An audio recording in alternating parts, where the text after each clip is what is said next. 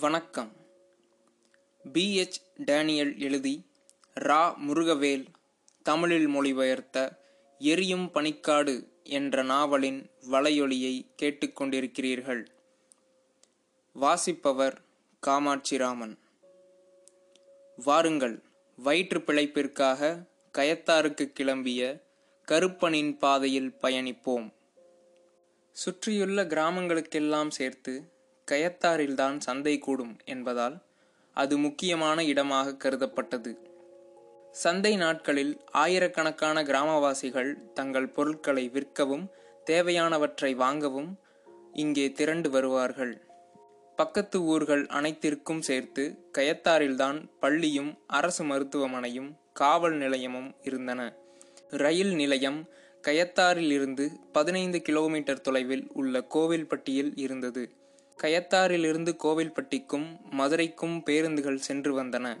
கோவில்பட்டியிலிருந்து திருநெல்வேலி செல்லும் பேருந்துகளும் கயத்தாறு வழியாகவே செல்லும். சந்தை நாட்களில் மாட்டு வண்டிகள் வரிசை வரிசையாக கம்பும் ராகியும் சோளமும் மற்ற பொருட்களும் ஏற்றிக்கொண்டு சந்தைக்கு வரும். வாய்ப்புள்ள ஒவ்வொரு இடத்திலும் பெட்டிக்கடைகள் முளைத்துவிடும். காலையிலிருந்து மாலை வரை துளியும் ஓய்வின்றி சுறுசுறுப்பாக வியாபாரம் நடக்கும். அந்த நாட்களில் நிறைய வேலை கிடைக்கும் என்பதால் கருப்பன் தவறாமல் கயத்தாருக்கு வந்து விடுவான். சில நேரங்களில் வயலில் வேலை செய்ததில் கிடைத்த ராகியோ கம்போ இருந்தால் அவற்றை விற்பதற்கு வள்ளியும் அவனுடன் வருவாள். அந்த நாட்களில் அவற்றை விற்றதில் கிடைத்த பணத்தை கொண்டு அந்த வாரத்திற்கு தேவையான சாமான்களை வாங்கிக் கொள்வார்கள். இல்லாவிட்டால் கருப்பன் மட்டுமே தனியாக வந்து மூட்டை தூக்கியும் ஓட்டல் கடைகளுக்கு விறகு பிளந்து கொடுத்தும் எட்டனா வரை சம்பாதிப்பான். அன்று சந்தை கூடும் நாள் இல்லை. என்றாலும் யாராவது விறகு பிளக்க கூப்பிடுவார்கள் என்ற எதிர்பார்ப்பு கருப்பனுக்கு இருந்தது. அவன் கயத்தாருக்கு வந்து சேர்ந்த நேரத்தில்தான் டீ கடைகள் ஒவ்வொன்றாக திறக்கப்பட்டு கொண்டிருந்தன. அவன் ஒவ்வொரு கடையாக சென்று ஏதாவது வேலை இருக்கிறதா என்று கேட்டபடியே கடை வீதி நெடுக நடந்தான். யாருக்கும் வேலைக்கு ஆட்கள் தேவைப்படவே இல்லை. கடைசியில் கயத்தாரிலேயே பெரிய ஒரு நாயக்கருக்கு சொந்தமான டீ கடைக்கு வந்து சேர்ந்தான். அந்த டீ கடையின் முன் கொட்டை எழுத்துக்களில் பெருமாள் நாயக்கர் ஓட்டல் மற்றும் டீக்கடை என்று எழுதப்பட்டிருந்தது. கடையின் முன் தெருவை ஆக்கிரமித்து ஒரு பந்தல் போடப்பட்டிருந்தது. அங்கேதான் அரிசனங்களும் உள்ளே அனுமதிக்கப்படாத மற்றவர்களும் உணவு பரிமாறப்படும். தாழ்த்தப்பட்ட சாதியினை சேர்ந்த பணம் படைத்த வாடிக்கையாளர்களுக்காக பந்தலின் கீழ் ஒரு அழுக்கடைந்த மர பெஞ்ச் போடப்பட்டிருந்தது. மற்றவர்கள் வெறும் தரையில் உட்கார்ந்து சாப்பிட வேண்டியதுதான். ஓட்டல் சிப்பந்திகள் அந்த மக்களுக்கு நேரடியாக உணவு பரிமாற மாட்டார்கள். கொண்டு வந்து பெஞ்சிலோ தரையிலோ வைத்துவிட்டு போய்விடுவார்கள். தாழ்த்தப்பட்ட மக்கள் தாங்களே எடுத்து தங்களுக்கு தாங்களே பரிமாறிக்கொள்ள வேண்டியதுதான். காவல் நிலையத்துக்கு அருகில் ஒரு பிராமணால் காப்பி கடை இருந்தது. ஆனால் பெருமாள் நாயக்கர் கடைதான் பெரியது. அதற்குத்தான் ஏராளமான வாடிக்கையாளர்கள் இருந்தார்கள். கருப்பன் அங்கே வந்தபோது பந்தலின் கீழ் இருந்த பெஞ்சில் ஒரு ஐம்பது வயது மதிக்கத்தக்க ஆள் உட்கார்ந்து பித்தளை டம்ளரில் காப்பி குடித்து கொண்டிருந்தான். உட்கார்ந்திருந்தவன் சுத்தமான வெள்ளை வேட்டியும் பளிச்சிடும் அங்கவஸ்திரமும் போட்டிருந்தான். காதுகளில் கற்கள் பதித்த கடுக்கண்கள் ஒளி வீசிக் கொண்டிருந்தன. சட்டை பையில் இருந்த தோல் மணிப்பர்ஸ் உப்பி புடைத்திருந்தது. என்ன கங்காணி புட்டு கொண்டாரவா கடைசி பந்தி வெளியே தலையை நீட்டி தெருவின் இறைசலுக்கு மேல் கூச்சலிட்டு கேட்டான். இப்ப வேண்டாம் என்றான் கங்காணி. கோவில்பட்டிக்கு போயிட்டு இருக்கேன். பஸ் எப்போ வேணுமானாலும் கிளம்பிடும் உனக்கு என்னடா வேணும்? சிப்பந்தி கொஞ்சம் தள்ளி நின்று கொண்டிருந்த கருப்பனை பார்த்து கேட்டான். சாமி ஏதாவது வேலை கிடைக்குமா? நாளைக்கு வா. நாளன்னைக்கு தானே சந்தை. அப்பதான் விறகு புழக்க வேண்டியிருக்கும் என்றான் சிப்பந்தி. இன்னைக்கே அதை செய்தேனே சாமி. உங்க அடிமை உங்க அடிமையோட பொஞ்சாதி அம்மை யாருமே நேத்துலேருந்து சாப்பிடலை. சாமி அந்த வேலையை இன்னிக்கே கொடுத்தீங்கன்னா கொஞ்சம் ராயி வாங்கிக்குவேன். கஞ்சி ஊத்துன மாதிரி இருக்கும். கருப்பன் இங்கேயும் மறுக்கப்பட்டு விடுமோ என்ற பயத்தோடு மூச்சு விடாமல் பேசினான். கட்டையெல்லாம் கொட்டாயில் கிடக்குடே எனக்கு இப்போ நேரம் இல்லை சொன்னா கேளு நாளைக்கு வா. சாமி இன்னைக்கு ஏதாவது வேலை தாங்க. கருப்பன் மன்றாடினான். இன்னைக்கு ஒரு வேலையும் இல்லைல போ. சிப்பந்தி உள்ளே போய்விட்டான். தளர்ந்து போய் சோர்வுடன் திரும்பிய கருப்பனை கங்காணி என்றழைக்கப்பட்டவன் அழைத்தான். எலை நில்லு. அவன் அதற்குள் காப்பியை குடித்து முடித்து விட்டிருந்தான். கங்காணி காப்பிக்கு பணம் கொடுத்துவிட்டு பந்தலுக்கு வெளியே விட்டிருந்த செருப்புகளை போட்டுக்கொண்டு பின்னால வரும்படி கருப்பனிடம் சைகை காட்டிவிட்டு நடக்கத் தொடங்கினான். ஏதாவது வேலை கிடைக்கும் என்ற நம்பிக்கையில் கருப்பன் கங்காணியை தொடர்ந்தான். பேருந்து நிறுத்தத்தை அடையும் வரை யாரும் ஒரு வார்த்தை கூட பேசவில்லை. அங்கே வந்து சேர்ந்ததும் ஷெட்டில் நிறுத்தப்பட்டிருந்த பேருந்துக்கு அருகே சென்று பக்கத்தில் நின்று கொண்டிருந்த நடத்துனரிடம் பேருந்து எப்போது கோவில்பட்டிக்கு கிளம்பும் என்று கங்காணி விசாரித்தான். ஏழரைக்கு அவன் பெரிய மனித தோரணையோடு சட்டைப்பையிலிருந்து ஒரு கடிகாரத்தை எடுத்து பார்த்தான். அட இன்னும் ஏழே ஆகல என்று தனக்குத்தானே முணுமுணுத்து கொண்டு கருப்பனிடம் திரும்பினான். தம்பி நீ எங்கிருந்து வார? மயிலோடையிலிருந்துன என்றான் கருப்பன். ஏதோ கவலையில் இருக்கிற மாதிரி இருக்கியே என்னன்னு சொல்லு. இவ்வளவு கண்ணியமான ஒரு மனிதன் தன்னை தம்பி என்று விழித்ததில் கருப்பன் மகிழ்ந்து போய் மழை இல்லாததால் வேலையே கிடைப்பதில்லை என்றும் தாங்கள் பட்டினி கிடப்பதையும் ஏதாவது வேலை கிடைக்கும் என்ற நம்பிக்கையில்தான் கயத்தாருக்கு வந்ததையும் கொட்டி தீர்த்து விட்டான். அவன் முடிக்கும் வரை கங்காணி குறுக்கிடவே இல்லை. அப்புறம் பிறந்த இடத்துலையே சாவணும்னு நினைக்கிறவனுக்கு இதுதாம்ல தலையெழுத்து ஆனா என்றவன் சற்று இடைவேளை விட்டு தொடர்ந்தான். பணம் கொட்டி கிடக்கிற இடத்த தேடி போகணும்டே. தைரியம் இருந்தால் தான் நினச்சது கிடைக்கும். என்னை பாருல சின்ன வயசில் நானும் உன்ன மாதிரி தான் கஞ்சிக்கு இல்லாமல் இருந்தேன். உன்னை விட என் நிலமை மோசமாக இருந்தது. உனக்காவது ஒதுங்கிறதுக்கு ஒரு கூரை இருக்குது ஆனால் நான் அப்போ மரத்தடியில் தான் படுத்துட்டு கிடப்பேன். பசிக்கு கஞ்சி தண்ணியை தவிர வேற ஒன்றும் கிடைக்காது. அப்படி ஒரு நாள் ஓஞ்சு போய் ஊருக்கு வெளியே உட்காந்துட்டு இருந்தப்போ ஒரு நாயக்கர் ஆட்டுக்கடாயை ஓட்டிட்டு வந்தார். நிறைய ஆடுங்க. உன்ன மாதிரியே நானும் எனக்கு ஏதாச்சும் வேலை கொடுங்கன்னு அவர்கிட்ட கெஞ்சினேன். அவர் மந்தையை பார்த்துக்குவியான்னு கேட்டார். நான் சந்தோஷமா ஒத்துக்கிட்டேன். கொஞ்சம் சோறு தந்து கூட கூட்டிகிட்டு போனார். அப்புறம் நான் அவரோட வேலைக்காரன் ஆயிட்டேன் நாயக்கர் பொஞ்சாதி ஒரு பயங்கரமான பொம்பளை. அவ என்னை வீட்டுக்கு பக்கத்தில் கூட விடமாட்டா. ஆட்டோட ஆடா நானும் பட்டியில் தான் தூங்குவேன். காலையில் ஒரு மண்ணு சட்டியில் கொஞ்சம் கஞ்சியை ஊற்றி பட்டிக்கு முன்னாடி வச்சுட்டு போயிடுவா அதை குடிச்சிட்டு ஆடுகளை பற்றிட்டு போவேன். சாயந்தரம் வந்ததும் இன்னொரு சட்டி கஞ்சி கிடைக்கும். அவ்வளவுதான் சோறு. சில்லறை சமாச்சாரத்துக்கெல்லாம் அவ வானத்துக்கும் பூமிக்கும் கிடந்து துள்ளுவா.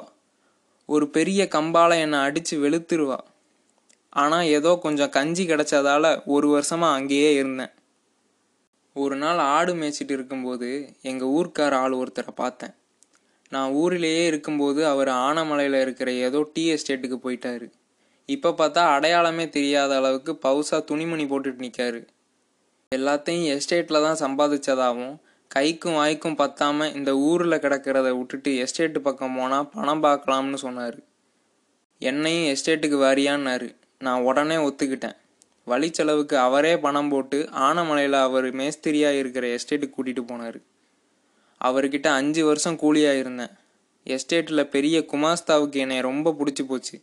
நானும் மேஸ்திரி ஆயிட்டேன். என்கிட்ட முதல்ல பத்து கூலி ஆளுக இருந்தாங்க. அப்புறம் இருபத்தஞ்சு ஐம்பதுன்னு அதிகமாயிட்டே போய் இப்போ நூறு பேர் வேலை பார்க்குதாங்க இப்போ நான் நினச்சா நாயக்கர் டீ கடை மட்டும் இல்லை நாயக்கரையே விலைக்கு வாங்க முடியும்ல? கங்காணிகளை ஆனைமலைகளில் மேஸ்திரி என்றழைப்பது வழக்கம். கங்காணியும் மேஸ்திரியும் ஒரே பொருளைத்தான் குறிக்கின்றன.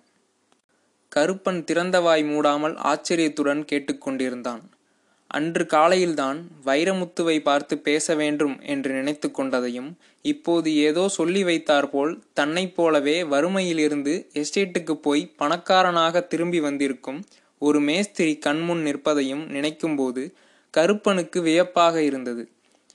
இது ஏதோ தெய்வச் செயல் என்ற எண்ணம் மனதில் தோன்ற எஸ்டேட்டுக்கு போய்விடுவது என்று அந்த கணத்தில் முடிவு செய்தான். அங்கே அவ்வளவு வேலை கிடக்கும்போது இங்கே ஏன்டா கிடந்து கஷ்டப்படுத? மனசில் மட்டும் தைரியம் இருந்தா பை நிறையா பணம் பார்க்கலாம்டே. எதுக்கு இங்கே நான் கஞ்சிக்கு இல்லாமல் பட்னி கிடக்க? எப்பவும் வேலை கிடைக்குமா? வருஷம் பூரா? கருப்பன் கேட்டான். மேஸ்திரி சிரித்தான். நூறு பேரை கூட்டிகிட்டு போனாலும் அத்தனை பேர்த்துக்கும் வேலை கிடைக்கும். எல்லா எஸ்டேட்டும் வெள்ளத்துறைகளோடது அவங்க எல்லாம் வரம் வாங்கிட்டு வந்தவங்க. இங்கே நாயக்கர்கிட்டையும் தேவமார்கிட்டையும் நிலம் இருக்குது ஆனால் அவங்க நம்மளை என்ன பாடுபடுத்துகிறானுவோ அவங்க வீட்டு பக்கம் கூட நம்மளை சேர்க்க மாட்டானுங்க. தண்ணி தாகத்தில் நாக்கு வறண்டு செத்தாலும் அவங்க கிணத்துல இருந்து சொட்டு தண்ணி எடுக்க விட மாட்டானுவ இத்தனை வருஷமாக உங்ககிட்ட வேலை வாங்குறானுங்கல்ல இப்போ நீ பட்டினி கிடக்கட்டும்னு விட்டுட்டானுங்களே. ஆனால் வெள்ளத்துறைங்க அப்படி இல்லை. அன்பானவங்கள அதனால தான் சாமி அவங்களையும் அவங்க தொழிலையும் நல்லா வச்சிருக்கு. இங்கே பாரு நாயக்கமாரும் தேவமாரும் நாயை விட கேவலமாக நம்ம நடத்துகிறானுவ அதனால தான் சாமிக்கு கோபம் வந்து மழையே இல்லாமல் போச்சு. ஆனால் துறை நம்மளை மாதிரி மாட்டுக்கறி திங்கிறாங்க. நம்ம சாதிக்காரவங்க தானே அவங்களுக்கு சோறு சமைக்காங்க. நம்ம கூட சமமாக பழகுறாங்க. அவங்க அப்படி இருக்கிறதால தான் சாமி அவங்க மேலே பாசமாக இருக்குது வருஷம் பூரா எஸ்டேட்டில் மழை பெய்யுது. நிலம் செழிப்பாக இருக்குது எல்லா நாளும் வேலை கிடக்கு. இங்கே உனக்கு உடம்பு சுகம் இல்லைன்னா என்னல செய்வ? மைல் கணக்காக நடந்து சர்க்கார் ஆஸ்பத்திரிக்கு போவ. ஆனால் எஸ்டேட்டில் தொடங்கி அங்கேயே வைத்தியர்களை வச்சுருக்காங்க. அவங்க வீட்டுக்கே வந்து வைத்தியம் பார்ப்பாங்க மருந்து தருவாங்க. இங்கே உடம்பு சுகம் இல்லாமல் போச்சுன்னா உங்கள் அம்மாவும் பொஞ்சாதியும் பட்டினி தானல? மலையில் எப்படி தெரியுமா? நீ படுத்தியானா மருந்தும் சாப்பாடும் உனக்கு மட்டும் இல்லாமல் உன் குடும்பத்துக்கு எஸ்டேட் கடையிலிருந்து காசு இல்லாமல் அரிசி கிடைக்கும்ல? இங்கே நான் எப்பவும் ராயும் கம்பு தானால திங்க. எஸ்டேட்டில் வருஷம் முழுசும் அரிசியே கிடைக்கும். இந்த ஊரில் உனக்கு ஒரு பயலாவது நாலு நாக்காவது சாமான் கடன் தருவானா? எஸ்டேட்டில் அப்படி இல்லை. துணிமணி அரிசி எது வேணுமானாலும் கடனுக்கு கிடைக்கும். வருஷ கடைசியில் பணம் கொடுத்தா போதும். கருப்பனின் பிரமிப்பை பார்த்து உற்சாகமடைந்த மேஸ்திரி நிறுத்தாமல் தொடர்ந்து பேசிக்கொண்டே இருந்தான். எங்கேயோ கண்காணாத இடத்துக்கு போகிறோன்னு நினச்சிக்காதல. அங்கே இருக்கிற கூலி ஆளுங்களில் பாதி பேர் திருநெல்வேலி மதுரை ராமநாதபுரம் ஜில்லாக்காரங்க தான். ஒன்று ரெண்டு பேரை தவிர எல்லாரும் நம்ம சாதிக்காரங்க தான். கொஞ்சம் மறவர்களும் மலையாளம் பேசுகிற மேல் சாதிக்காரங்களும் கூலியாக இருக்காங்க. ஆனால் வெள்ளத்துறைங்களுக்கு நாமும் அவங்களும் ஒன்று தான். நம்புறேன்னா நம்பு இல்லாட்டி போ. என் கேங்கில் கூட மேல் சாதிக்காரங்க கொஞ்சம் பேர் இருந்தாங்க. நான் நம்ம சாதிக்காரங்களை எப்படி நடத்துகிறேனோ அப்படித்தான் அவங்களையும் நடத்துதேன் அவங்களும் நம்மளோட ஒரே பாடியில் தான் குடியிருக்கணும் ஒரே தண்ணியை தான் குடிக்கணும். பாடினா என்னண்ணே? கருப்பன் முதன் முதலாக வாயை திறந்தான். பாடினா வரிசையாக வீடுக இருக்கும். அதை எஸ்டேட் லைன்னு சொல்லுவாங்க. ஒவ்வொரு குடும்பத்துக்கும் படுத்துக்கிறதுக்கு ஒரு அறையும் சமைக்கிறதுக்கு ஒரு அறையும் கொடுப்பாங்க. ஒவ்வொரு லைன்லையும் அஞ்சு வீடு இருக்கும். சில சமயம் ஆறு ஏழு கூட இருக்கும். அதனால் எஸ்டேட்டும் நம்ம ஊர் மாதிரி தான்ல எங்கேயோ வந்துட்ட மாதிரியோ தனியாக இருக்கிற மாதிரியோ இருக்கவே இருக்காது. நிறைய காசு கிடைக்கும். நல்ல சோறு கிடைக்கும். சின்ன சின்ன வேலை தான் செய்ய வேண்டியிருக்கும். சந்தோஷமாக இருக்கலாம். என்னைக்காவது ஆடு மாடு செத்து போனால் தானே உனக்கு இங்கே கறி கிடைக்கும். ஆனால் எஸ்டேட்டில் ஒவ்வொரு வாரமும் நமக்காகவே நல்லா கொளுத்த மாடுகளையும் பசுக்களையும் வெட்டுதாங்க. எஸ்டேட்டுக்கு எல்லாம் காட்டுக்கு நடுவில் இருக்கும்னோ அங்கே இருக்கிறது ரொம்ப கஷ்டம்னு சொல்லுதாங்களேண்ணே அதெல்லாம் முட்டாப்பைய பேச்சு. ஒரு காலத்தில் நெசமாவே காடாக தான் இருந்துச்சு. ஆனால் இப்போ ஒவ்வொரு எஸ்டேட்டும் நம்ம ஊர் பத்து பதினஞ்சு ஒன்றா சேர்ந்தா எவ்வளவு பெருசாக இருக்குமோ அவ்வளவு பெருசாக இருக்கும். சோம்பேறி பயல்களுக்கு எங்கே இருந்தாலும் கஷ்டம்தான். ஆனால் வேலை செய்யணும் காசு சேர்க்கணும்னு நினைக்கிறவனுக்கு அங்கே எவ்வளவு நல்லா இருக்கும் தெரியுமாட? நீ இங்கே பொழைக்கிற நாய் பொழப்புக்கு அது எவ்வளவோ நல்லா இருக்கும்டே. ரொம்ப குளிராக இருக்குமா? இங்கத்தை விட குளிராக தான் இருக்கும். ஆனால் குளிர்காற்று அடித்து எஸ்டேட்டில் ஒருத்தனும் சாவறதில்லை. நம்ம ஊர் மாதிரி தான் அங்கேயும் பிள்ளைங்க எஸ்டேட்டில் சுற்றி அம்மனமாக ஓடி விளையாடிட்டு இருக்கோம் அதுக்கெல்லாம் குளிரில் செத்தா போச்சு. சரிதானே? எனக்கும் எஸ்டேட்டுக்கு வரணும்னு ஆசையாக தான் இருக்குது ஆனால் போக வர செலவுக்கு என்கிட்ட காசே இல்லையே. கருப்பன் இழுத்தான். அவன் முகத்தில் ஒரே நேரத்தில் வருத்தமும் மேஸ்திரி இதற்கும் ஏதாவது வழி சொல்லுவான் என்ற ஆசையும் ஒருங்கே தெரிந்தன. அதை பற்றி நீ ஏன்ல கவலைப்படுற? துறமாருங்க தங்கமானவங்களை. எஸ்டேட்டு போகிறதுக்கான எல்லா செலவுகளையும் அவங்களே பார்த்துக்குவாங்க நான் இப்போ லீவில் வீட்டுக்கு வந்திருக்கேன். எஸ்டேட்டுக்கு போகணும்னு ஆசை இருந்தால் நான் திரும்பி போகும்போது என் கூட வா. அங்கே போயிட்டா வருஷத்துக்கு ஒரு தடவை எல்லாரும் ஊருக்கு வரலாம். ஒரு மாதமோ ரெண்டு மாதமோ இருந்துட்டு எஸ்டேட்டுக்கு திரும்ப போகலாம். நான் என் பேர் சங்கரபாண்டிய மேஸ்திரி. எங்கள் ஊரில் வேணும்னா என்னை பற்றி கேட்டு பார்த்துக்கோ எனக்கு என்னவோ ஆசையாக தான் இருக்குண்ணே. ஆனால் பொஞ்சாதியும் அம்மையும் என்ன பண்ணுறதுனே விளங்கலையே. பொஞ்சாதியையும் கூட கூட்டிட்டு வா மேஸ்திரி தொடர்ந்தான். எஸ்டேட்டில் தேயிலை செடியில் கொழுந்து கிள்றதுக்கு தான் முக்கியமான வேலை. அதை பொம்பளைங்க தான் செய்வாங்க. அது விளையாட்டு மாதிரி. பத்து வயசு பிள்ளைங்க கூட நல்லா இலை பிடுங்க முடியும். ஆம்பளைங்களை விட கொழுந்து கிள்றதுக்கு பொண்ணுங்களுக்கு தான் நல்ல காசு. எஸ்டேட்டை பொறுத்த வரைக்கும் தனியாக வர்றவங்கள விட பொண்டு பிள்ளைங்களோட இருக்கிறவங்க தான் அவங்களுக்கு வேணும். வந்து ஒரு மாதத்துக்கு மேலாச்சு. அடுத்த வாரம் கிளம்புதேன். எங்கள் ஊர் பக்கத்து ஊரில் இருந்து எக்கச்சக்கமான பேர் பொண்டு பிள்ளைங்களோட என் கூட எஸ்டேட்டுக்கு வராங்க. அதில் நிறைய பேர் மொத தடவையாக வரவங்க தான். எல்லாரும் ஒன்றாதாம்ல போவோம். ஏதோ கல்யாணத்துக்கு போகிற மாதிரி இருக்கும்ல. நீயும் வந்தால் செலவில்லாமல் நானே பார்த்துக்கிறேன் என் கேங்கில் இருக்கிற எல்லாருமே அப்படித்தான் வராங்க. அதனால் உன் பொஞ்சாதிக்கு துணையாக நிறைய பொம்பளைங்க இருப்பாங்க. ரெண்டு பேரும் வேலை செஞ்சால் நல்லா காசு சம்பாதிக்காமல பொதுவாக கிழடு கட்டைகளுக்கு வீட்டை விட்டு வர்றதுக்கு பிடிக்காது. அதனால் அம்மையை யாராவது உறவுக்காரங்க வீட்டில் விட்டுரு. அது இங்கே இஷ்டம் போல் இருக்கட்டுமே. என் பொஞ்சாதிக்கு இலை பிடுங்கிறது ஒன்றும் தெரியாதேனே. ஒரு செடியிலிருந்து இலையை பிடுங்கிறதுக்கு பெருசாக பழகணுமோ? நேற்று நடக்க பழகின குழந்த கூட பிடுங்கும்னு சொல்கிறேன்ல நிறைய பொம்பளைங்க உன் பொஞ்சாதி மாதிரி தான் முத தடவையாக என் கூட வராங்க. கூட்டம் கூட்டமாக முப்பது நாற்பது பொம்பளைங்க தான் ஒன்றா சேர்ந்து தேயிலை செடியில் கொழுந்து கிள்ளுவாங்க. அதனால் நீ பயப்படுறதுக்கு ஒன்றுமே இல்லைடே. நான் வள்ளிக்கிட்ட சொல்லி பார்க்கேன் அம்மா தனியாக இருக்குமான்னு தெரியல. ஓரணா ரெண்டனா கூட இல்லாமல் இருக்கும்போது யார் மனசு வந்து அதை பார்த்துக்குவாங்க? போக வேண்டும் என்று முடிவு செய்துவிட்ட பிறகு அதற்கு முன் தான் சந்திக்க வேண்டிய பிரச்சனைகளை நினைத்து பார்க்கும்போது கருப்பனுக்கு கொஞ்சம் பயம் வந்தது. இதை பாருல. பொஞ்சாதியை கூட்டிட்டு எஸ்டேட்டுக்கு வரேன்னு சொல்லு.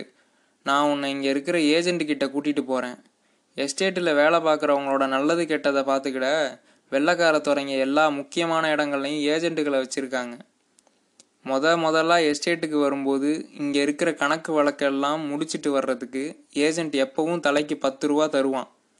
ஆனால் நான் ஏஜென்ட் கிட்ட பேசி உனக்கும் பொஞ்சாதிக்கும் நாற்பது ரூபா வாங்கி தரேன். ரெண்டு பேரும் துணிமணி வாங்கிக்கங்க. மீதியை அம்மைக்கு கொடுத்துடலாம். எஸ்டேட்டில் ஒரு மாதம் வேலை செஞ்சால் கை நிறைய பணம் வரும்ல. எப்பெல்லாம் அம்மைக்கு வேணுமோ அப்பெல்லாம் பணம் அனுப்பி வை.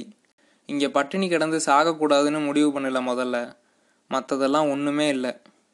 அப்போது அக்கா கிட்ட அம்மையை பார்த்துக்கிட சொல்லிடுவேன் ஆனால் பொஞ்சாதிக்கு அந்த இடம் ஒத்து வரலனா? நம்ம ஊருக்காரங்க நம்ம ஆளுங்க ஆயிரக்கணக்கான பேர் எஸ்டேட்டில் வேலை செய்தாங்க. அவங்க அத்தனை பேருக்கும் அந்த இடம் ஒத்து வருதுன்னா உனக்கும் உன் பொஞ்சாதிக்கும் கண்டிப்பாக ஒத்து வரும்.